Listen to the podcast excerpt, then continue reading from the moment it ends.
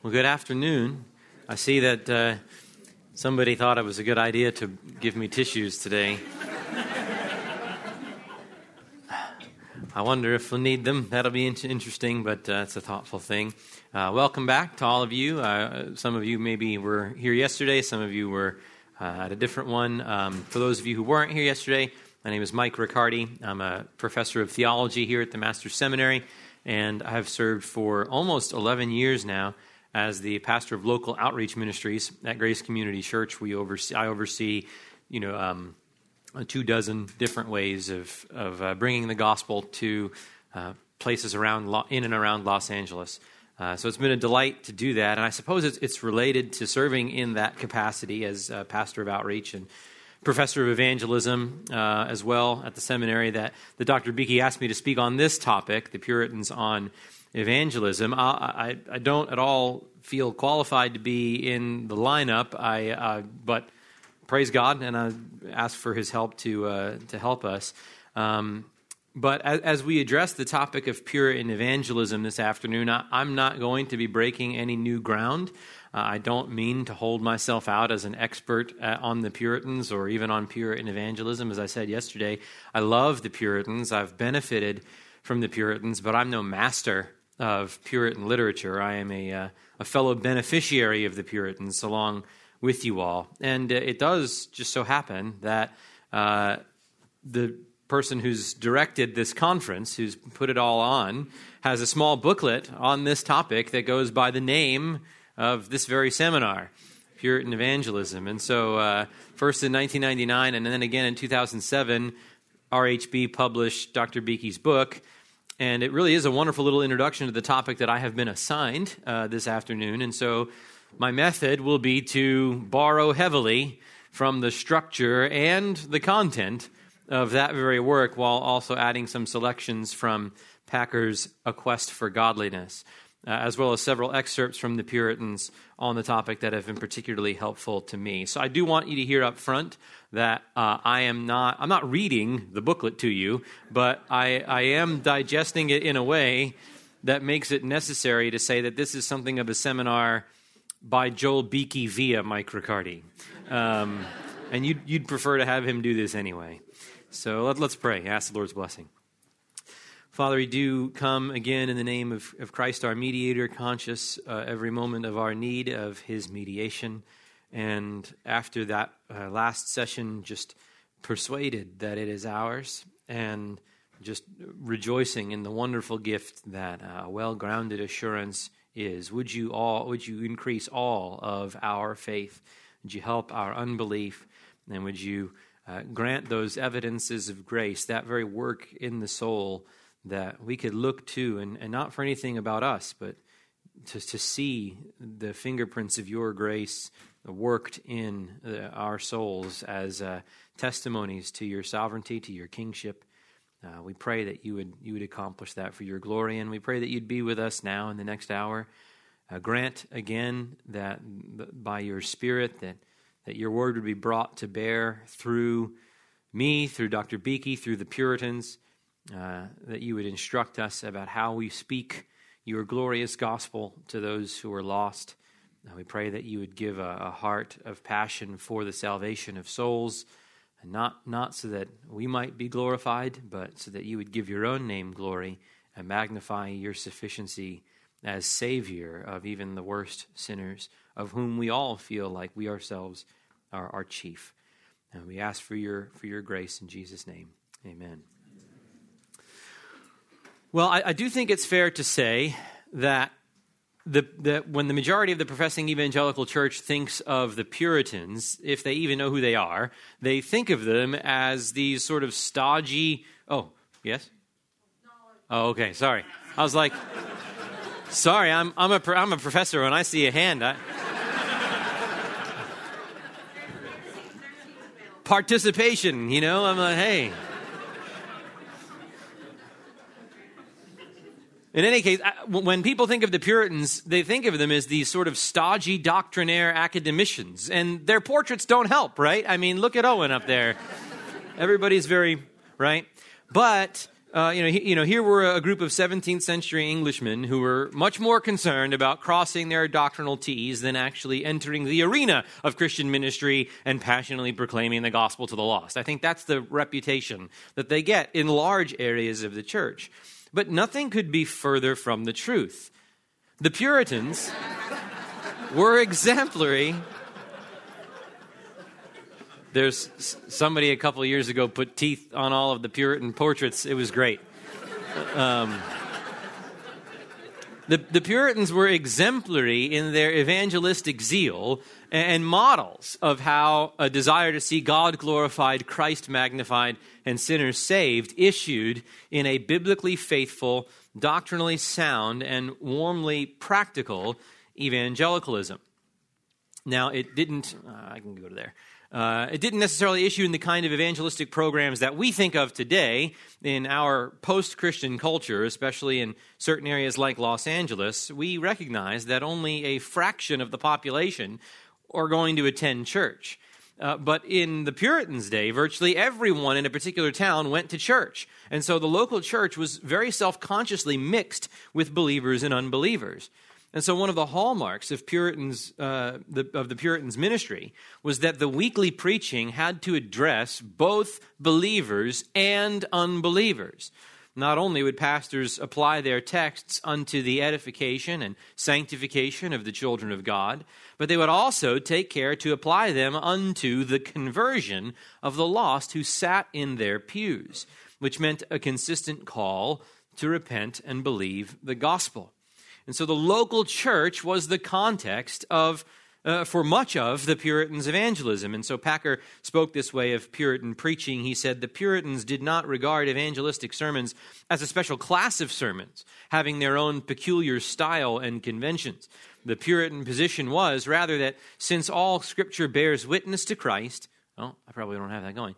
The Puritan position was that rather that all, since all Scripture bears witness to Christ, and all sermons should aim to expound and apply what is in the Bible, all proper sermons would of necessity declare Christ, and so to be, and so be to some extent evangelistic. And I think even here at the outset is a good place for us to learn a lesson from the Puritans. All Scripture bears witness to Christ and all sermons should aim to expound and apply what is in the Bible. And so, even though entire towns don't make it a priority to uh, attend church in a way that the, the Puritans' day, those in the Puritans' day did, nevertheless, there are both believers and unbelievers in your churches. And so, faithful expository preaching will have the gospel in every sermon simply because the call to saving repentance and faith in Christ is the application of the scriptures to those who have not yet begun following Jesus. Every text speaks about a characteristic of God, an attribute of God, or an attribute of man that tells us wh- who we are, or t- speaks about the salvation that sinners are to have in Christ, and, and c- calls for some sort of response of faithfulness. And, eh, I mean, be anxious for nothing right? That in every, but in everything, by prayer and petition, make your requests known to God, and the peace of God, which transcends all understanding, will guard your hearts and minds in Christ Jesus. That's a, if that's your text for Sunday morning, what are you preaching? You're preaching to the believers in Jesus to not be anxious. But then what do you preach to the unbeliever who's there?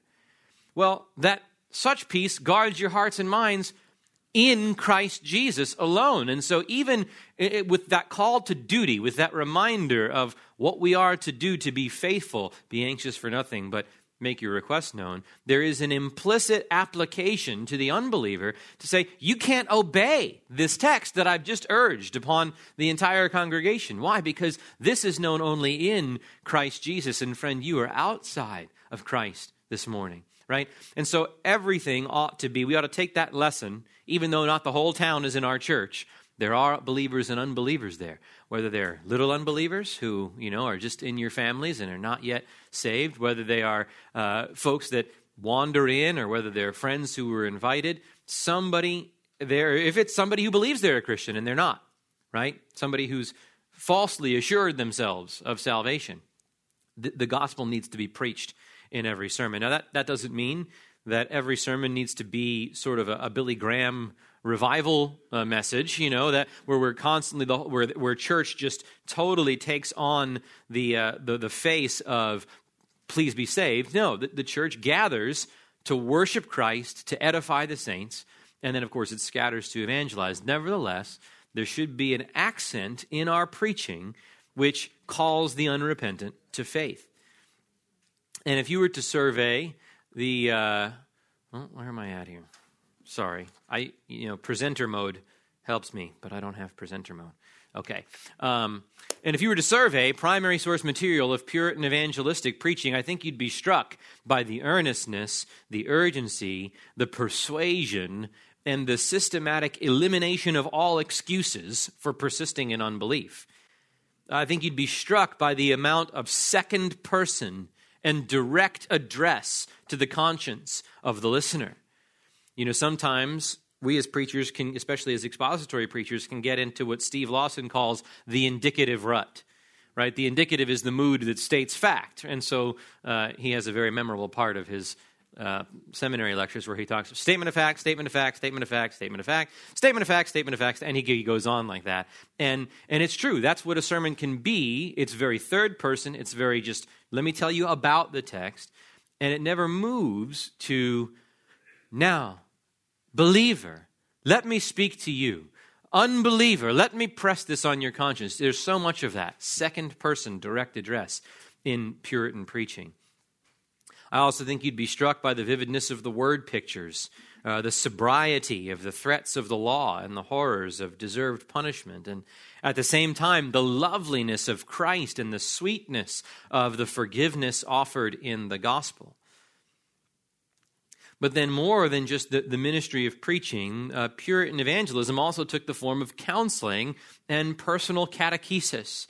So we'll talk about this a little bit more later, but Puritan pastoral ministry was not limited to the pulpit, not by a long shot.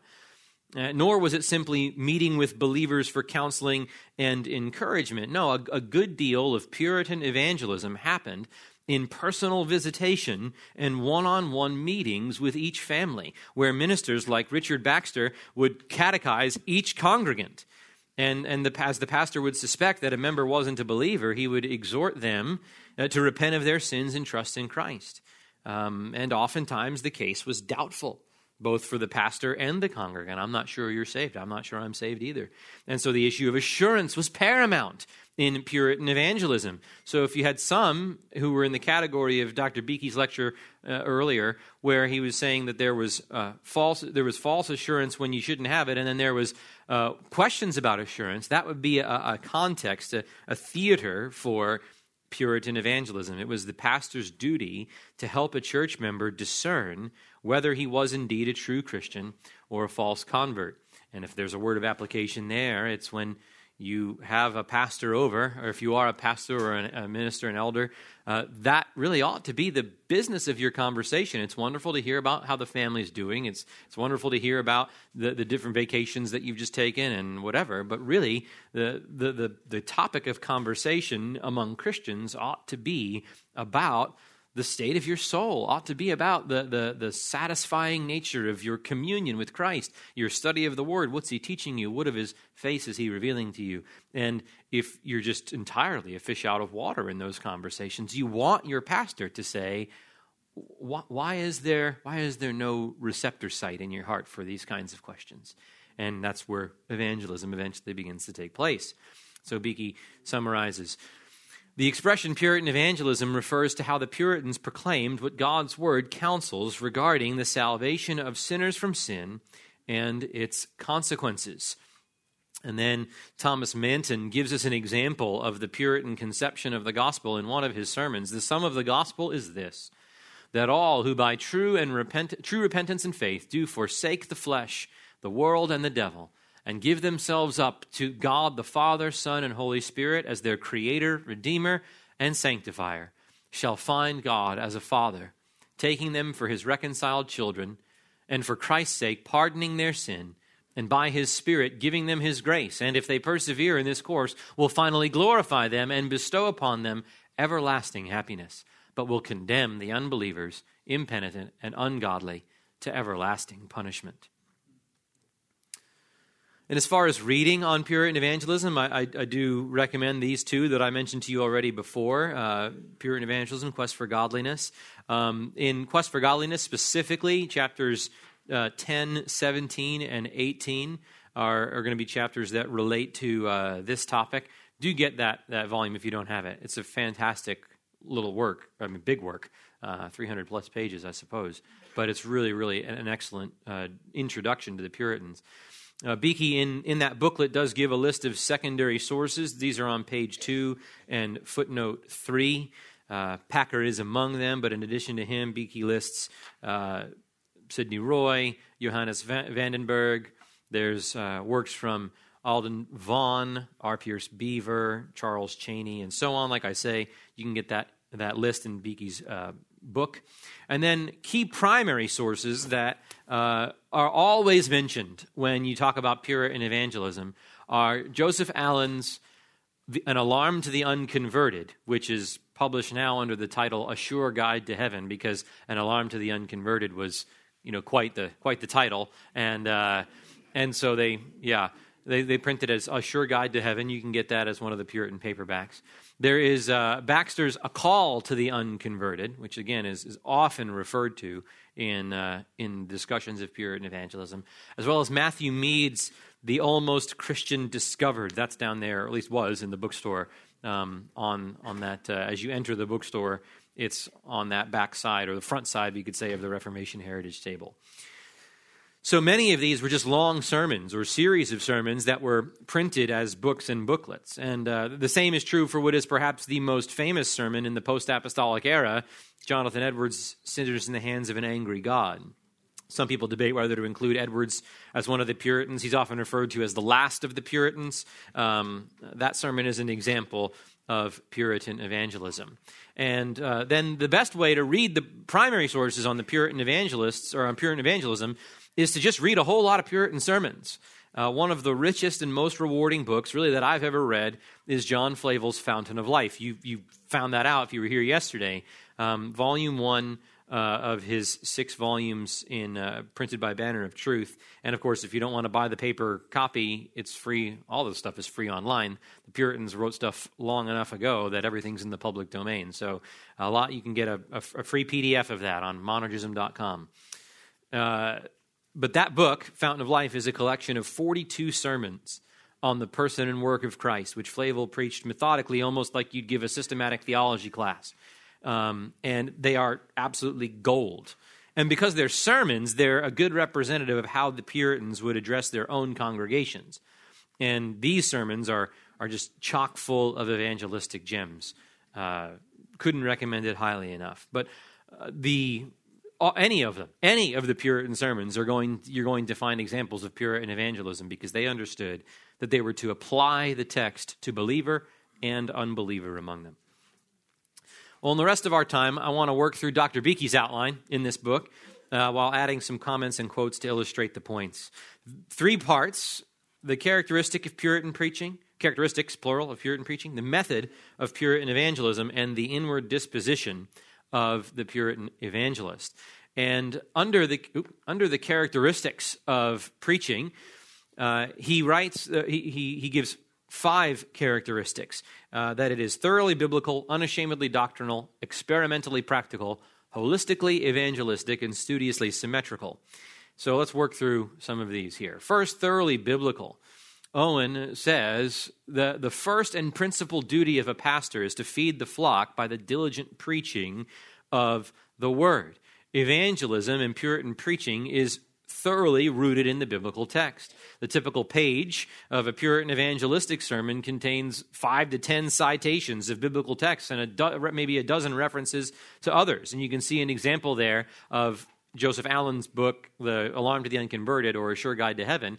And there are, I don't know, count them one, two, three, four, five, six, seven, eight on uh, a few, par- not even a paragraph and a half.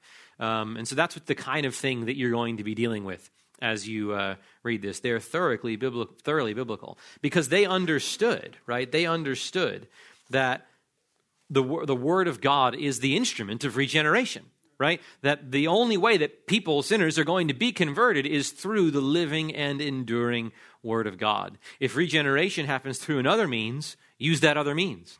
But it doesn't. It comes through the Word, and therefore, uh, the, the, the Puritan evangelism is thoroughly rooted in uh, the biblical text. Beeke laments in, the, in, his book on this. He says the evangelistic sermons of contemporary preachers often incorporate verses wrested out of context or a string of texts that don't belong together. Modern evangelism, in quest of a simple gospel, favors a mere formula, a packaged presentation, instead of the whole counsel of God. And, and you, you know about that, right? Four spiritual laws, five things God wants you to know. These sorts of, you know, let, let me walk through my script as opposed to let me let me read the bible and pull out what god's own word says both to the believing and to the unbelieving. Second it's unashamedly doctrinal. I do want to camp here for a little while but um, the uh, the puritan evangelist saw theology as, a, as an essentially practical discipline. Perkins called it the science of living blessedly forever. Uh, Ames says the doctrine or teaching that, that theology is the doctrine or teaching of living unto God. So uh, Ferguson says, to them, systematic theology was, was to the pastor what a knowledge of anatomy is to the physician. Only in light of the whole body of divinity, as they like to call it, could a minister provide a diagnosis of, prescribe for, and ultimately cure spiritual disease in those who were plagued by the body of sin and death. And so he, they say he, they did not conciliate, Beeke says, they did not conciliate their hearers by lightening up their messages with humorous stories or folksy anecdotes. They felt the awesome responsibility of handling eternal truth and addressing immortal souls. You're never going to look at a, a Puritan, read a Puritan sermon and say, So I was at the supermarket the other day. You know? Uh, there, there, isn't, there isn't anything in there that seeks to inject some sort of levity. Now, we do that maybe in lectures and things like that, seminars. But the, the preaching of the Word of God is, is a, a, an immensely serious moment. And one of the, the better things you'll read on, on that is, is John Piper's stuff on gravity and gladness, the supremacy of God in preaching. I think it's reprinted in, in uh, Expository Exaltation. But there's this idea that, that levity is the enemy to true worship because God is anything but light, right? God's essence is equated with his glory, kavod, which means weightiness, right? And so the minister ought not to project that divine things are some sort of light, some, you know, airy. We laughed, we cried, and we all went home. You know, that's not preaching. That's not church. And what, what was their, what was their uh, what were their doctrinal foundations? Well, there was the, the doctrines of God, the doctrines of the doctrine of sin, and the doctrine of Christ. So, what did they do? They proclaimed God's majestic being, his Trinitarian personality, and his glorious attributes, says Beeke. Charnock, uh, was that Baxter? Charnock, oh, yeah, that is Baxter. Sorry, I'm going to be doing this because I thought that I was going to have my laptop, and in presenter view, you can see the next slide. Bear with me. Um, but Charnock is obviously the gold standard when it comes to the attributes of God, right? Is, uh, is the existence and attribute of God, attributes of God by uh, Stephen Charnock, the two volumes in his works from Banner of Truth, just recently, a new version of it uh, comes from Crossway. Uh, th- th- this is the meat and the drink of the Puritans. This is what they, they feasted upon. So Baxter speaks about God in, in the Saints' Everlasting Rest, which is an evangelistic type of work. He says, If he be good, and infinitely good, there is all the reason in the world that you should love him. And there is no show of reason that you should love the world or sin before him. If he be faithful and true, his threatenings must be feared, and his promises must not be distrusted. And there is no reason that you should make any question of his word. If he be holy, then he must be an enemy to sin and to all that are unholy, because they are contrary to his nature. Consider that he is almighty and that there is no resisting him. In the blink of an eye, he can snatch your body, your, your guilty soul from your body. A word of his mouth can set all the world against you and set your own conscience against you too. And if he be your, if he be your enemy, it does not matter who is your friend. For all the world cannot save you if he condemns you. He was from eternity. And you are, I'll just read it. And thou art but as it were of yesterday Thy being is from him. Thy life is always in his hands. Thou canst not live an hour without him. Thou canst not fetch a breath without him, nor think a thought, nor speak a word, nor stir a foot or hand without him. No love can be great enough, no praises can be high enough, and no service can be holy and good enough for such a God. This is not a God to be neglected or dallied with, nor a God to be resisted or provoked by the willful breaking of his laws.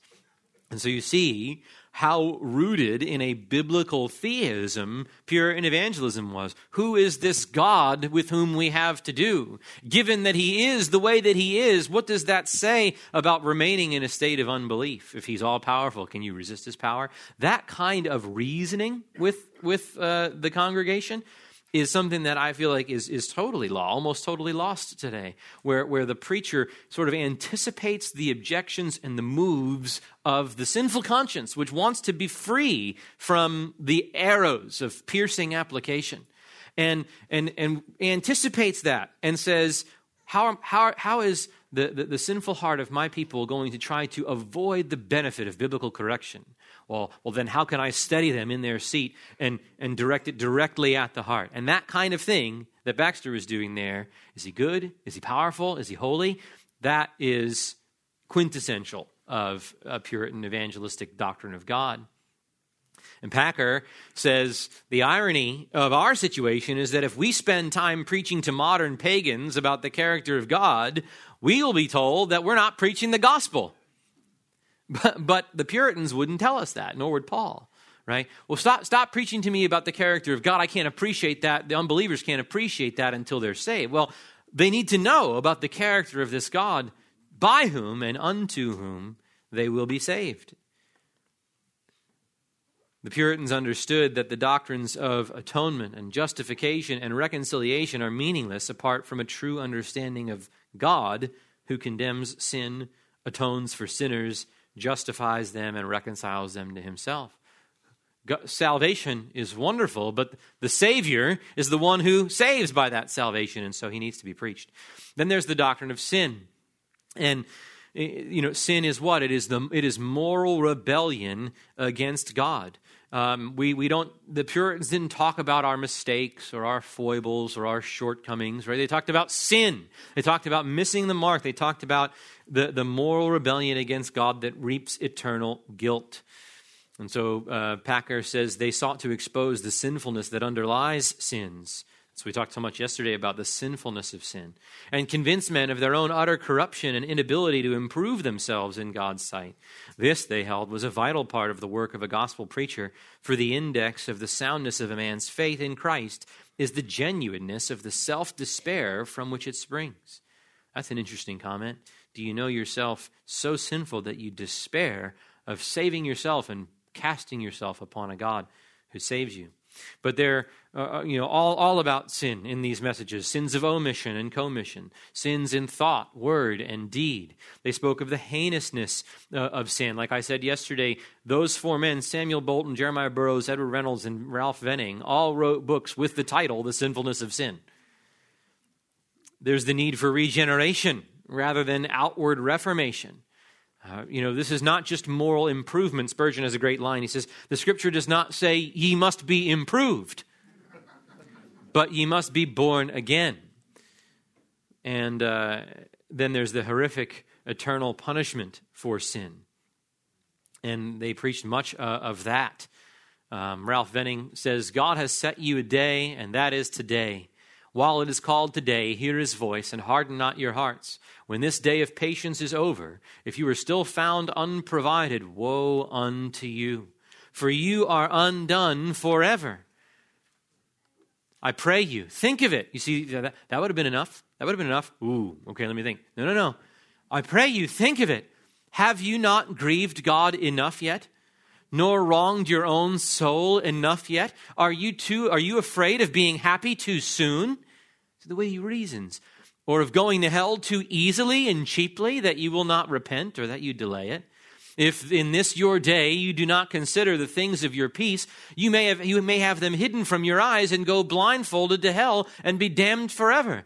And then God will require a payment to the utmost farthing. He will pay, he will be paid all that he is due for, for time, for talents, for means, for mercies, for patience and forbearance. He will be paid for all. And listen to this line. If he is not glorified by you now, he will glor- be glorified upon you then. So I can't, I can't preach that to my congregation. Nobody will come back. Let him go. Let him go. That's preaching. Brooks says, Oh, sirs, like I told you yesterday. Oh, sirs. Always a good mark. You know something good from Brooks is coming when it's oh, sirs. oh, sirs, or oh, souls. That you would judge that, that you would judge that only worth much now, which will be found of much worth at last, when you shall lie upon a dying bed and stand before a judgment seat. Think with eternity in mind. Don't think about things that the world esteems now. Think about what the value of things are when you lie upon a dying bed, when you come to judgment. Flavel says, Hear me, you that labor for the world as if heaven were in it. What will you do at death? Uh, what will you do when at death you shall look back over your shoulder and see what you have spent your time and strength for, shrinking and vanishing away from you? When you shall look forward and see vast eternity opening its mouth to swallow you up, oh, then what would you give for a well grounded assurance of an eternal inheritance? I want to hear preaching like that. I do. Flavel says again, those that continue Christless now will be left speechless then. God forbid that you have heard so much of Christ and you that have professed so much of Christ should at last fall into a worse condition than those that never heard the name of Christ. He's pr- pressing on the reality that of to whom much is given, much will be required. That the one who, the servant who knew his master's will and didn't do it, is beaten with more blows than the one who didn't know his master's will and didn't do it. Luke 12. Flavel says, The world, this is the very end of the fountain of life as he's urging every, the consideration uh, upon everything that's been said before. He says, The world affords not a sadder sight than a poor, Christless soul shivering on the brink of eternity. Can we, can we incorporate something of that tenor in our conversations with our unbelieving family and friends? Can they see? You, you almost imagine Flavel crying as he writes that.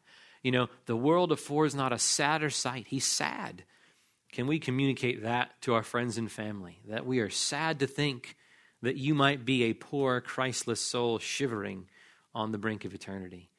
And then he says again, Consider with thyself, man, how can you imagine that you can support that infinite wrath that Christ grappled with in the room of God's elect? Think about the, the punishment of eternity. He had the strength of a deity to support him, Isaiah 42. He had the fullness of his spirit to prepare him. He had the ministry of an angel who came post from heaven to relieve him in his agony. He had the ear of his father to hear him. He cried and he was heard that he was feared. Hebrews 5 7. He was assured of the victory before the combat. He knew he should be justified. And yet, for all this, the text says, he was sore amazed and sorrowful, even to death and his heart was melted like wax in the midst of his bowels. Now, if the case stood thus with Christ, notwithstanding all these advantages, he had to bear the wrath of God for a little time. How do you think, a poor worm as you are, to dwell with everlasting burnings or contend with devouring fire? I beseech you, by the mercies of God, by all the regard and love you have to your own soul, neglect not time but make quick and sure work of it. Get an interest in this sacrifice quickly. What else will be thy state when vast eternity opens up to swallow you? What will you do, man, when your eye strings and heart strings are breaking? Oh, what a fearful shriek your conscience will give when you're presented before the dreadful God and no Christ to screen you from his indignation.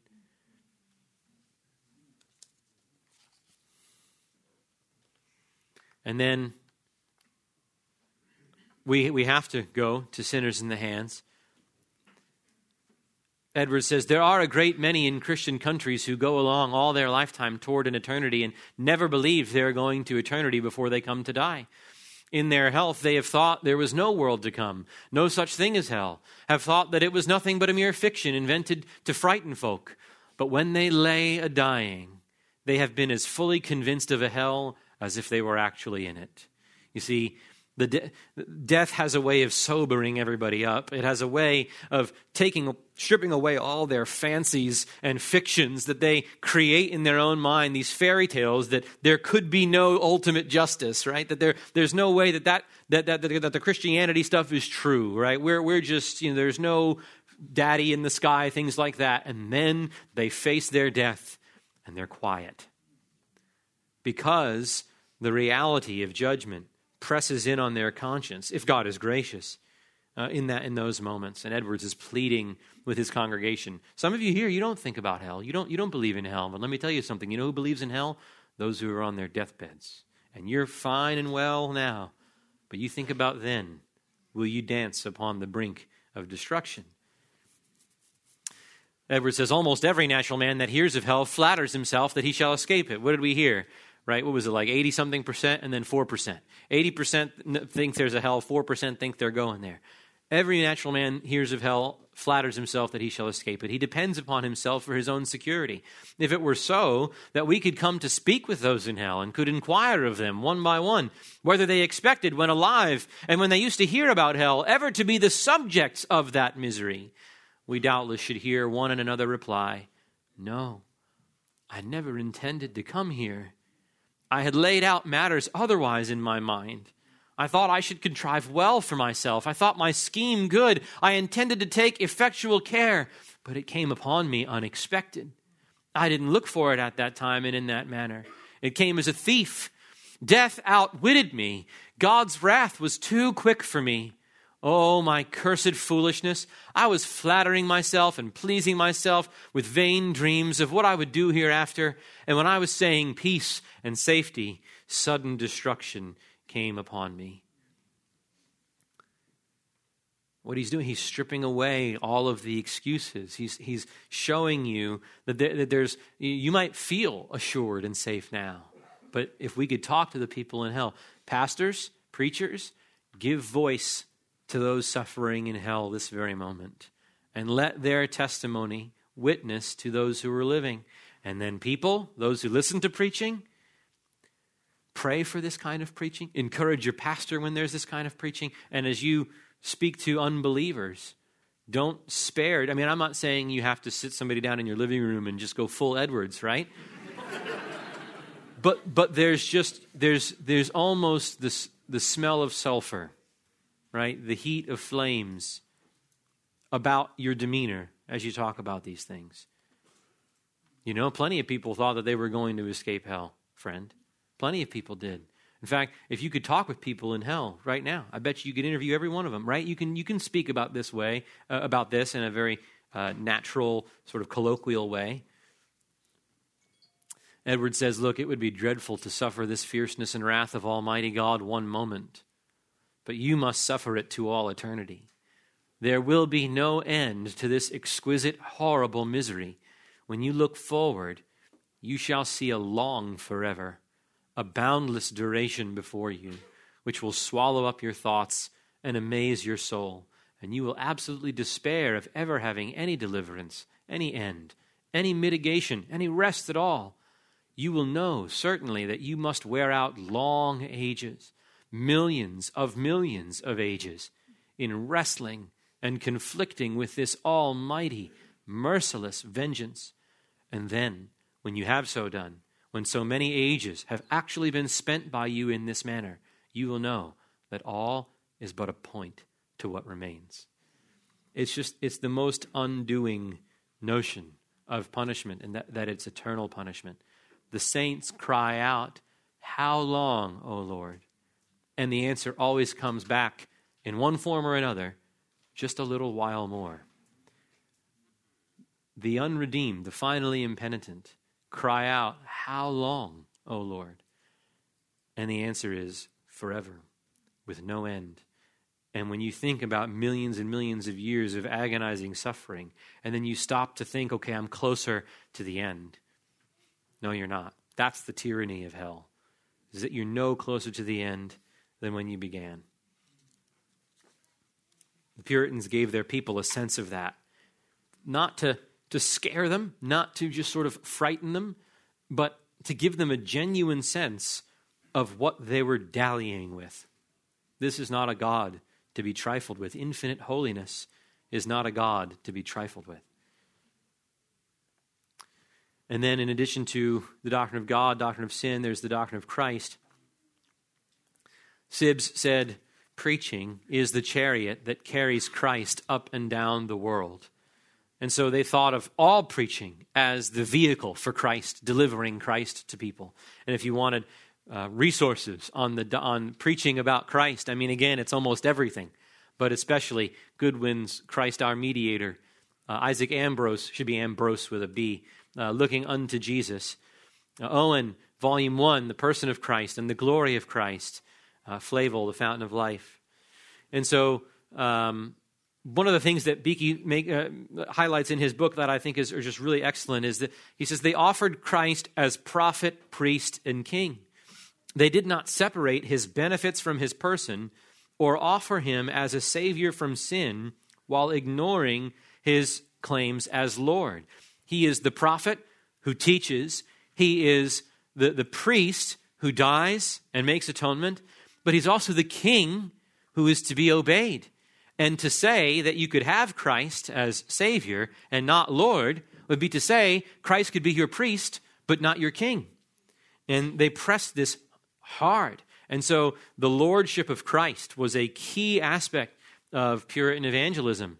Oh, there it is. That's, that's the quote. Um, but here's how Joseph Alleine did that. Uh, he, he, says, uh, all of Christ is accepted by the sincere convert. He loves not only the wages, but the work of Christ, not only the benefits, but the burden of Christ. He is willing not only to tread out the corn, but to draw under the yoke. He takes up the commands of Christ, yea, the cross of Christ. The unsound convert takes Christ by halves. He is all for the salvation, but not for sanctification. He is for the privileges, but does not appropriate the person of Christ. He divides the offices and the benefits of Christ. This is an error in the foundation. Whoever loves life, let him beware here. It is an undoing mistake. It is an undoing mistake of which you have been often warned, and yet none is more common. So you see what he's saying? You might think that you're a Christian because you've received the benefits of Christ. At least you think you have. You've mentally assented to, yes, I want to be a Christian, but you've not taken up the yoke. You've not, which is easy. You've not put on the burden, which is light but it's there nonetheless, right? And so this is part of Puritan evangelism was reasoning with professing Christians who might have said, I, I want Christ as Savior, but who were not at all uh, following after him as Lord.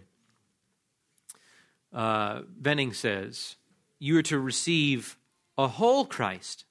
Oh, sorry. Not only Jesus, but Lord, not only Savior, but Prince, you need to be as willing to die to sin as he was to die for sin, and as willing to live to him as he was to die for you. Be as willing to be his, to serve him, that he should be yours to save you. Take him on his own terms. Give, give up yourself wholly to him. Beeke says the Puritans would stand aghast at the present trend in modern evangelism which seeks merely to rescue sinners from hell, postponing their submission to the sovereign lordship of Christ until later. So the Puritans would have liked The Gospel According to Jesus by John MacArthur.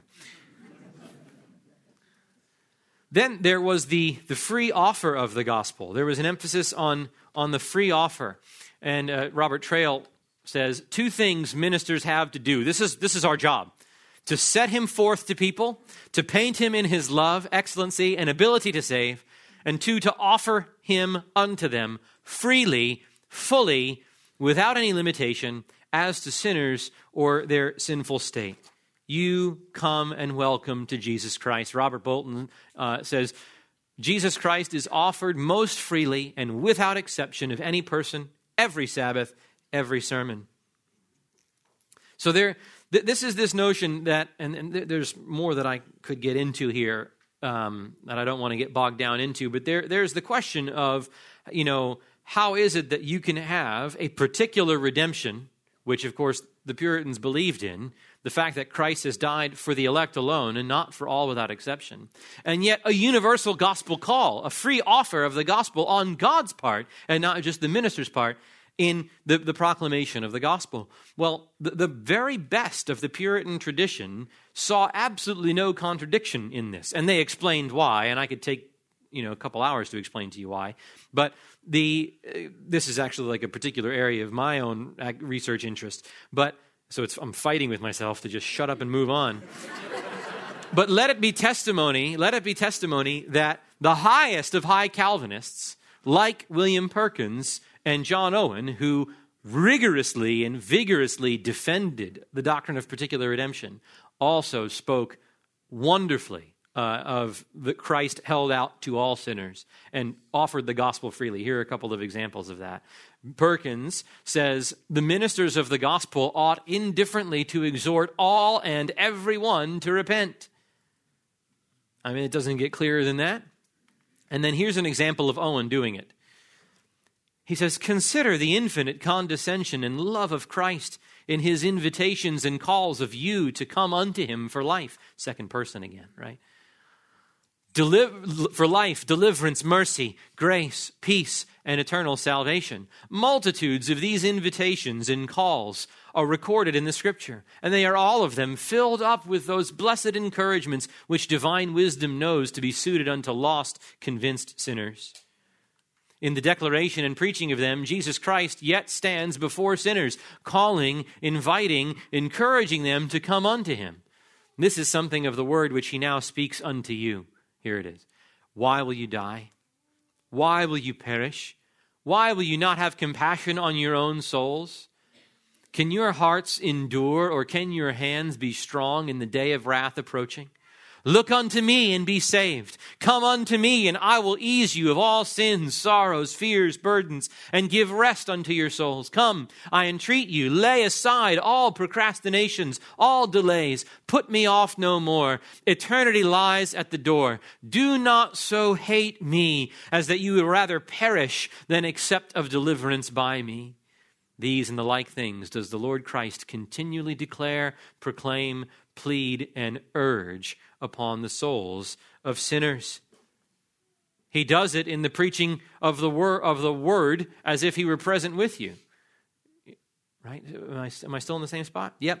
As if he were present with you. So now he's saying it's as if God, as if Christ is here saying to every one of you, come to me. He says, and he's as if he spake personally to every one of you. He has appointed the ministers of the gospel to appear before you and to deal with you in his stead, avowing as his own the invitations which are given you in his name. And so when I call you to faith, it's as if Christ is calling you to faith. That's the guy who wrote The Death of Death and the Death of Christ. That's the guy who wrote A Display of Arminianism, who really, really did not like a doctrine of universal atonement. And he has a, a, an exquisite doctrine of a universal offer. You say, how do those two mix? Come talk to me afterwards. and then unto the magnification of Christ. And here's where I want to spend a lot of time too, and I'm realizing how I'm not going to get through everything. That's all right. Um, Packer says, All of us who preach the gospel, I suppose, desire men's conversion. Many, no doubt, are concerned also to glorify God by a faithful declaration of his truth. But how many, when preaching the gospel, are consumed by the longing to magnify Christ, to extol the richness and freedom and glory of his grace and the perfection of his saving work? The cheap and perfunctory way in which the person of the Savior is sometimes dealt with in modern evangelistic preaching forces this question upon us. Puritan gospel preaching was concerned above all to honor Christ, to show his glory to needy men and women. It is much to be wished that we who preach the gospel in these days might recover the same overmastering concern to exalt this mighty Savior. And so we we read yesterday, I think this one in Flavel, oh, what a melting consideration is this, that out of his agony comes our victory, out of his condemnation, our justification, out of his pain, our ease, out of his stripes, our healing, out of his gall and vinegar, our honey, out of his curse, our blessing, out of his crown of thorns, our, our crown of glory, out of his death, our life. If he could not be released, it was that you might. If Pilate gave sentence against him, it was that the great God might never give sentence against you. If he yielded that it should be with Christ as they require, it was that it might be with our souls as well as we can desire. And therefore, thanks be to God for his unspeakable gift. Flavel often ended his sermons with that quote of 2 Corinthians 9:15. And thanks be to God for his unspeakable gift. You see what he's doing there? He's, he's just magnifying the worth of Christ, the, the work of Christ, the substitutionary atonement of Christ. And, and, and if he suffered, and if, you, and if your, your bowels yearn after the suffering of Christ going to an undeserved death the way that he, he had, well, let that same yearning make you recognize that he did that so that you wouldn't have to. And therefore, don't spoil that. Make use of it. Come and repent and lay hold of Christ. Flavel says, Oh, it is sweet at all times, especially at such a time, to see the reconciled face of God through Jesus Christ and hear the voice of peace through the blood of his cross. Unashamedly doctrinal, unash- you know, doctrine of the lordship, doctrine of the free offer, and the doctrine of the magnification of Christ. And did you know there's this, this line um, there about the blood of the cross, and two paragraphs later is one of the, the quotes that we read yesterday where he says, Oh, what a fearful shriek will your conscience give when you're presented before the dreadful God. I actually quoted it just a few minutes ago. So, Oh, it is sweet at all times to see the reconciled face of God, but oh, what a dreadful shriek will your conscience give when you're presented before God without a mediator. We need that. We need the, the, both of those, right, in our preaching today. To the unbeliever, a frightening consideration of the hour of your judgment. To the believer, a steadying consideration of justice satisfied in the blood of your substitute. And then Beeke talks about how the Puritan preaching was experimentally practical. Experimentum, the Latin to put to the test or by knowing by experience. You can read in an encyclopedia that honey is sweet or you can taste honey. Those are two different kinds of knowledge, right? And they were saying, I don't want to instill a knowledge of Christ. I, I don't want my congregation to be um, content with a, a, a knowledge, a head knowledge that Christ is sweet, that Christ is glorious, that he's trustworthy, that he can save me if I trust in him. I want them to know from experience. I want them to be able to have tasted Christ's sufficiency because they have rested all of their souls upon him and trusted him alone for their righteousness. And so, preaching aimed at that notion. You can know a lot of things, and you still might yet need to be converted. But to know Christ in this way, right, is to know him experimentally or experientially. So, Perkins, you know, Kevin mentioned this. Perkins says, Preach one Christ by Christ to the praise of Christ. And they spoke of what's called discriminating or discriminatory application, which is a striking designation if you you know understand the history of those phrases. But but discriminating preaching or discriminatory preaching, Beeke says, defines the difference between the non-Christian and the Christian. Discriminatory preaching pronounces the wrath of God and eternal condemnation upon the unbelieving and impenitent. It likewise offers the forgiveness of sins and eternal life to all who embrace by true faith Jesus Christ as Savior and Lord. Such preaching teaches that if our religion is not experiential, we will perish, not because experience itself saves, but because Christ who saves sinners must be experienced personally as the rock upon whom our eternal hope is built. You see, we can't content ourselves with notional knowledge, but with what Owen called the sweet gust and relish of the knowledge of Christ. The Puritans were very aware of the deceitfulness of the human heart, and so they took pains to, to enumerate the marks of genuine saving faith from the marks of spurious faith. And you see that in uh, several several books, like the Parable of the Ten Virgins by Thomas Shepard. Again, Matthew Mead's, the almost Christian discovered. You, you know, here, here are here's an example of what it's like to be an almost Christian but not quite be there. And then Edwards, the religious affections, where he gives these, these tests, as you can see, you know, this is the way that counterfeit faith looks, and yet this is the way that genuine saving faith looks. How different, right, from today when those kinds of practices are decried as overly legalistic or overly pietistic, right? You know, I, I, I need to give my people assurance. I just need to because they've just been so beaten down and they need to believe. Yeah, yes, you do. The sheep need to be assured that they're sheep. Agreed. But there are goats among you. And they need to be convinced that they're not sheep because there's nothing worse than being inoculated against the remedy to the sickness, right? If I think I'm well, I'm not going to take myself to the doctor. If, if, you tell, if you treat me as if I'm perfectly healthy, I'm, not go, I'm going to be blind to my sickness and eventually succumb to it. This is not legalism. This is not pietism. This, this is sound pastoral ministry that cares for people not to perish. And, and, and instead of just saying, oh, yeah, just, you know, Christ loves you, God loves you. Yes, those objective promises of the gospel in, in chapter 18, section 1, that is, that is the foundation and the primary means, and those promises are to be published to everyone. And yet there is this, but is it so with you? Do you see the fingerprints of grace inwardly pressed upon your life or no? And so the uh, you know Beeke says how different this is from most contemporary preaching. Uh, most a lot of times it's preached in a way that it's never going to transform anybody. It's reduced to a lecture catering to the wishes and needs of people or a form of experientialism removed from the foundation of Scripture. Preaching can be a lecture where it's the mind only or it can be a catering to the wishes and felt needs, which is volitional only, or it could be an experientialism, which is affectional only. And the reality is, is we need them to be all three: the mind into the heart, on, into the will, out through to the hands.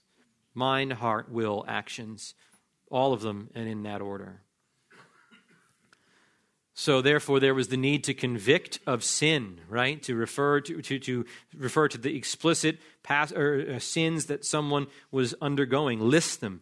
Be, be specific, and don't preach. Don't preach to somebody else's congregation or to the sins of somebody on TV or something like that. Preach, preach about the sins that your congregation is struggling with. You don't call them out by name, but you, you know who they are, and you and you cry down those specific sins so that they would experience a specific conviction. We're at 255. I'm going to go over. Again, nobody will think you out of order if you needed to get up and, and go five minutes from now, uh, but I'll just continue until we go. I won't run into the next session, I promise. Um, then preaching is holistically evangelistic, and by that they simply meant that the Puritans preached the law and the gospel, that the law wounded the conscience and showed them the need for a Savior, and the gospel binded up the conscience and healed them with that sort of sweet and saving balm uh, of the promises of Christ. He, he says the Puritans preached the precepts of the law before they offered the promises of the gospel. They spoke about the obligations that lie upon sinners before showing the way of deliverance through Christ. I like this. When God, when God is about to play the chord of grace in the soul, they taught, he usually starts with the bass note of the law. And so this is the idea that you can't, it's, it's R.C. Sproul's old book title, right? Saved from what? Right? Tell us what it is that the, the Word of God, what position the Word of God says we're in, and convict us of the need to be saved. You walk up to somebody and says, God loves you as a wonderful plan for your life. They're like, okay, great. I know, right? I believe that. I love me too, right? The law says God is angry with the wicked every day. That there's a standard that you violated and, a, and, a, and, a, and a punishment that you will be prescribed lest you escape. And here's Bunyan doing this, this kind of a thing. He's, he's speaking, uh, well, this is in Pilgrim's Progress, but this was in order to teach Christians, right? He says, If I look narrowly into the best of what I do now, I still see sin, new sin, mixing itself with the best of what I do, so that now I'm forced to conclude that notwithstanding my former fond conceits of myself and duties, I have committed sin enough in one duty to send me to hell, even if my former life had been faultless, unless I could obtain the righteousness of a man that had never sinned neither mine own nor all the righteousness of the world could save me. See, that's, that's an illustration of how you ought to, you're trying to reason with a sinner who thinks, well, you know, I, have been, you know, I've done this duty, I've done this thing, I go to church, I read my Bible, I do, and he's trying to take away all the excuses of doings as the grounds of trust. And he says, No, it's, I've got to have a righteousness that's outside of me from somebody who's never sinned. And otherwise, none of my righteousness would save me. That's the law being brought to bear, and then a pushing unto the gospel of an external alien righteousness. And they were in good company uh, in preaching repentance in gospel preaching. Somehow that's fallen out of favor as if to say well repentance is law but gospel is promise only. Well john the baptist came preaching repent for the kingdom of heaven is at hand. Jesus came preaching the gospel saying repent for the kingdom of heaven is at hand peter is after his pentecost sermon is asked what shall we do and peter says repent Paul says now God is declaring to men that all people everywhere must repent, right? And then there was the new birth as well, the idea that, that preaching the Christian life is not merely behavior modification, but the, the recreation of the whole man, the total renovation of the soul, the, the new heart that gives new loves and new desires. Do you, do you know uh, somebody will, will, will speak about you, know, you need to change your life, you need to do these sorts of things. And you do. You do need to repent, that's right. But no amount of behavioral reformation makes you a Christian. Christianity is not doing all the things you hate and not doing all the things you love, right? That is a lost person with religion. Christianity is being given a new heart so that you love what you ought to do, like we talked about yesterday, how grace makes duty a delight. And so you make false professors search their hearts and wonder is this really heart religion that I'm in here with? Or am I just faking it? Am I just external? And then studiously symmetrical. They allowed, they allowed Scripture to dictate the emphasis for each message. Um, it wasn't, they didn't have hobby horses they went through. Uh, the scriptures consecutively through the, the issues uh, of theology they, there was no, there was no uh, emphasis of the transcendence of God, of God, to the expense of his immanence, or vice versa. There, there, there, was no overemphasis on the glories of heaven or, and not the, the horrors of hell, or the horrors of hell to the exclusion of the glories of heaven. There was a well roundedness. And uh, yeah, I'll move on. I'll move on from that. Method of evangelism. Plain preaching addressed the mind with clarity, con- confronted the conscience pointedly, and wooed the heart passionately. And uh, we'll go through those and then probably have to pack up. Um, Beeke says Puritan evangelists labored to show sinners the, the, unreasonableness of persisting in sin. And I really love this about their preaching and really aspired to it in my own. And this is just madness, it's silliness. They, they tore away every excuse for remaining unregenerate, whether it be an unbeliever's own inability and unwillingness or divine sovereignty and election. One of the, one of the great passages in Joseph Alleine's book is where he, he deals with the excuse of somebody who says, Well, what if I'm not elect? I mean, I think every, everybody's heard at least somebody make that objection. You know, what you're preaching the gospel to me, but what if I'm not elect? And he says, You begin at the wrong end if you dispute about your election. Prove your conversion and then never doubt your election. Whatever God's purposes be, which are secret, his promises are plain. How desperately to re- do, do how, how desperately do rebels argue? If I am elected, I shall be saved. Do what I will. If not, I shall be damned. Do what I can. Perverse sinner, will you begin where you should end? Is not the word before you? What does it say? Repent and be converted, that your sins may be blotted out. If you mortify the deeds of the body, you will live. Believe and be saved. What can be plainer? Don't stand still disputing about your election, but set to repenting and believing. Cry to God for converting grace. Revealed things belong to you. In these, busy yourself. Excellent word. And then, if it wasn't, well, what about sovereignty? Now that it was, I'm going to take away excuses for unwillingness. And so Venning says, he's just, he's reasoning with him. Have you not souls as well as bodies? Would you not be saved from sin as well as from sickness? Hasten to Jesus Christ, then, the physician, the Savior of souls. Is there any other Christ? Is there salvation in any other? Has God any more sons to send? Is there any other way to heaven? Have we not been in peril long enough? Come now to Christ. If ever there was there were reason for it, there is now. Will you need him? You need him now. Will he be lovely hereafter? He is lovely now. These things being so, we should fly like doves to the windows and not stand a moment longer lest we die, and die in our sins, and then farewell to happiness and hope forever. But I trust that this is not vain. I'm willing to hope that I have not preached from nor prayed to God in vain, that I've not expostulated with and besought you in vain, but that you will yet repent and believe the gospel. I, I would just love to hear more preachers saying, I hope that you're hearing me. I hope that those of you who don't know Christ aren't sitting there looking at your phones or thinking about lunch, but that you're hearing me and that they would hear in your voice, in the preacher's voice, an earnestness that says, What's, what, what, what could be the matter with you that you don't see what's right before you? And so Flavel reasons further if God be your enemy, you have an immortal enemy who lives forever to avenge himself upon his adversaries. Alas, where will you turn? To whom will you complain? What will you do when you shall stand at the bar and see that God who is your enemy upon the throne? And then Bunyan, in A Few Sighs from Hell, says, Oh, sinner, sinner, there are better things than hell to be had, and at a cheaper rate by the thousandth part. Oh, there is no comparison. There is heaven, there is God, there is Christ, there is communion with an innumerable company of saints and angels. Hear the message then that God sends, that Christ sends, that saints bring.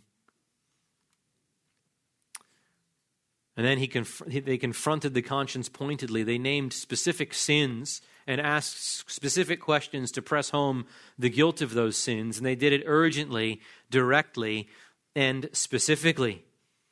Flavel says, It is indeed infinite mercy that God has come so near to you to dwell in your flesh, and that he has fixed upon such an excellent method to save poor sinners. In other words, Christ became man. And has he done all this? Is he indeed come home even to your own doors to seek peace? Does he, does he veil his unsupportable glory under flesh that he might treat you the more familiarly? And yet do you refuse him and shut your hearts against him? Well, then hear one word and let your ears tingle at the sound of it. Your sin is hereby aggravated beyond the sin of devils, who never sinned against a mediator in their own nature, who never despised or refused, because indeed they were never offered terms of mercy as you are. And I doubt not, but the devils themselves who now tempt you to reject Christ will, to all eternity, upbraid your folly for rejecting this great salvation which in this excellent way is brought down even to your own doors. He says, Christ became one of you. He became a man. He didn't become an angel. And therefore, the angels, the fallen angels, have no mediator. Don't commit a sin. Elsewhere, he'll say, don't commit a sin worse than devils. He's confronting the conscience. Then they wooed the heart passionately. Beeke says it is unusual today to find a ministry which both feeds the mind with solid biblical substance and moves the heart with affectionate warmth. But this combination was commonplace with the Puritans. They didn't just reason with the mind and confront the conscience, they applied it or appealed to the heart. They set forth Christ in his loveliness, hoping to make the unsaved jealous of what the believer has in Christ. We need more preaching like that. Now, I found out that Octavius Winslow lived later on than I thought he did, but Reformation Heritage was selling his book, The, the Glory of the Redeemer, and, uh, and so therefore I say he's a Puritan. Um, but this is great. He says, This, this, happiness, is the attainment the world is eagerly in search of, but the believer in Christ is its only possessor. He has found it, and found it in Jesus. He has found it in a renunciation of self righteousness and in a humble reception of Christ. And there is no happiness worthy of the name that is sought and found outside of Jesus. What true happiness can the heart feel while it's unrenewed, its sins unpardoned, the soul unjustified, and therefore under condemnation and exposed to the wrath of the holy and just God? Oh, dream not of happiness, reader, until you have gone as a repenting sinner to the cross of Christ, until the atoning blood has been applied to your conscience and the Spirit bears his witness to your adoption. You want happiness, world? It's only in Christ. You want peace, joy? It's only in Jesus. You can have all of these blessings, but they're all stored up in Him. And so you have to have an interest in Him. You have to be united to Him. And then you can have what you so earnestly seek for. You're thirsty. Jesus says, Come to me, the fountain of living waters. The one who drinks of me will never be thirsty again. You're hungry. Jesus says, Come to me. I'm the bread of life. You eat me, you'll be satisfied unto all eternity. You see, that kind of wooing is, it, we're, we're in short supply of it. And the Puritans teach us to not lack it. And you think, well, are you just sort of bribing the unbeliever? No. Man is created in the image of God to want these things. They, they seek for them in the wrong ways, in the wrong places. That's what depravity is. Not the desire for happiness, but the, the, the seeking of happiness in sinful means. The desire of happiness is the desire for God. And God says, Come and feast the appetites of your soul on me. Let's hold him out that way to sinners. And then I read this um, I read this yesterday, but who wasn't here yesterday? Oh, good. We're going to read it again. So, Rutherford says if there were 10,000 thousand millions of worlds, and as many heavens full of men and angels, Christ would not be pinched to supply all our wants and to fill us all. Christ is a well of life, but who knows how deep it is to the bottom? This soul of ours has love and cannot but love some fair one. And oh, what a fair one! What an only one. What an excellent, lovely, ravishing one is Jesus. Put the beauty of 10,000 thousand worlds of paradises like the Garden of Eden in one. Put all trees, all flowers, all smells, all colors, all tastes, all joys, all sweetnesses, all loveliness in one. Oh, what a fair and excellent thing would that be! And yet it would be less to that fair and dearest, well beloved Christ than one drop of rain to the whole seas, rivers, lakes, and fountains of 10,000 earths. Oh, but Christ is heaven's wonder and earth's wonder. So it's, and you got the believer, unbeliever in the congregation going, I'd love to feel about anything the way that he feels about that one. right? And then, and then he turns it. This is what we didn't read yesterday. He says, Oh, if I could persuade thousands and 10,000 times 10,000 of Adam's sons to flock about my Lord Jesus and to come and take their fill of love. Oh, pity forevermore that there should be such a one as Christ Jesus, so boundless, so bottomless, and so incomparable in infinite excellency and sweetness, and yet so few to take him. Oh, Oh, you poor, dry, and dead souls, why won't you come here with your empty vessels and your empty souls to this huge and fair and deep and sweet well of life and fill all your empty vessels? Oh, that Christ should be so large in sweetness and worth, and we so narrow, so pinched, so ebb, and so void of all happiness. And yet men will not take him. They lose their love miserably who will not bestow it upon this lovely one.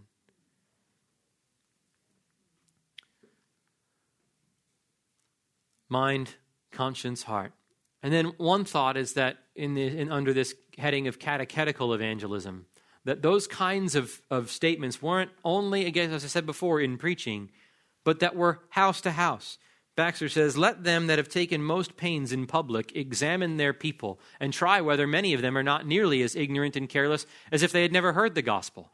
Baxter says, For my part, I, I study to speak as plainly and as movingly as I can, and yet I frequently meet with those in my congregation that have been my hearers eight or ten years who know not whether Christ be God or man, and wonder when I tell them the history of his birth and life and death as if they'd never heard it before. I've found by experience that some ignorant persons who have been so long unprofitable hearers have got more knowledge and remorse of conscience in a half hour's close disclosure than they did from 10 years of public preaching. I know that preaching the gospel publicly is the most excellent means because we speak to many at once, but it is usually far more effectual to preach it privately to a particular sinner. And so, what's, what's that mean? Pastors, visit your people and engage them in the state of their soul. People, members, welcome that kind of self that kind of examination from your overseers. Don't be standoffish, and I don't want a pastor to know about this, right? Because there are going to be things that you hear in a sermon that your conscience, your sinful heart will go, here comes, here comes, you know, conviction, and you go, right? You, you, no, that's for him, right? You know, I mean, you, you, sin makes provision for itself, and it, it's got a self-preservation mechanism, and you can hear the most moving preaching and think, ah, I hope my husband's listening, you know, right? Rather than, no, let me make heart work of this for me. And when a pastor who's worth his salt is in front of you and saying, so, how is it with you? What, what do you obey this? What, what objections does your flesh rise up and give to following in this path of obedience? What have you done to put down those objections and to, to reason with yourself and to mortify that sin? What do you spend your time on? What about the harshness of your language? What about the, I mean, there's just so many applications. Don't be offended by that. It, it, it, your pastor doesn't want to offend you. Your pastor doesn't want to have those difficult conversations with you. It's hard enough to do that. It's, it's easier when we know that it's welcomed with a wise desi- desire for correction. So, uh, that is just the, the point of application under catechetical evangelism that I think of. And then Puritan evangelism, the, the men themselves were uh, dependent upon the Spirit and and men of prayer. I, I don't really have too much time to uh, do that, but I'll, I'll sit with, uh, with Baxter and Owen. He says, uh, Baxter says, He preaches not heartily to his people that prays not earnestly for them. And Owen says, No man preaches that sermon well that does not first preach it to his own heart. And if the word does not dwell with power in us, it will not pass with power from us. And that's an, an exhortation to be so full of Christ that when when something when we open our mouths we, we bleed bibline when we're when we're pierced like like bunyan was right the word must dwell with power in us otherwise it won't pass with power from us all right we're over time so i'll dismiss you thank you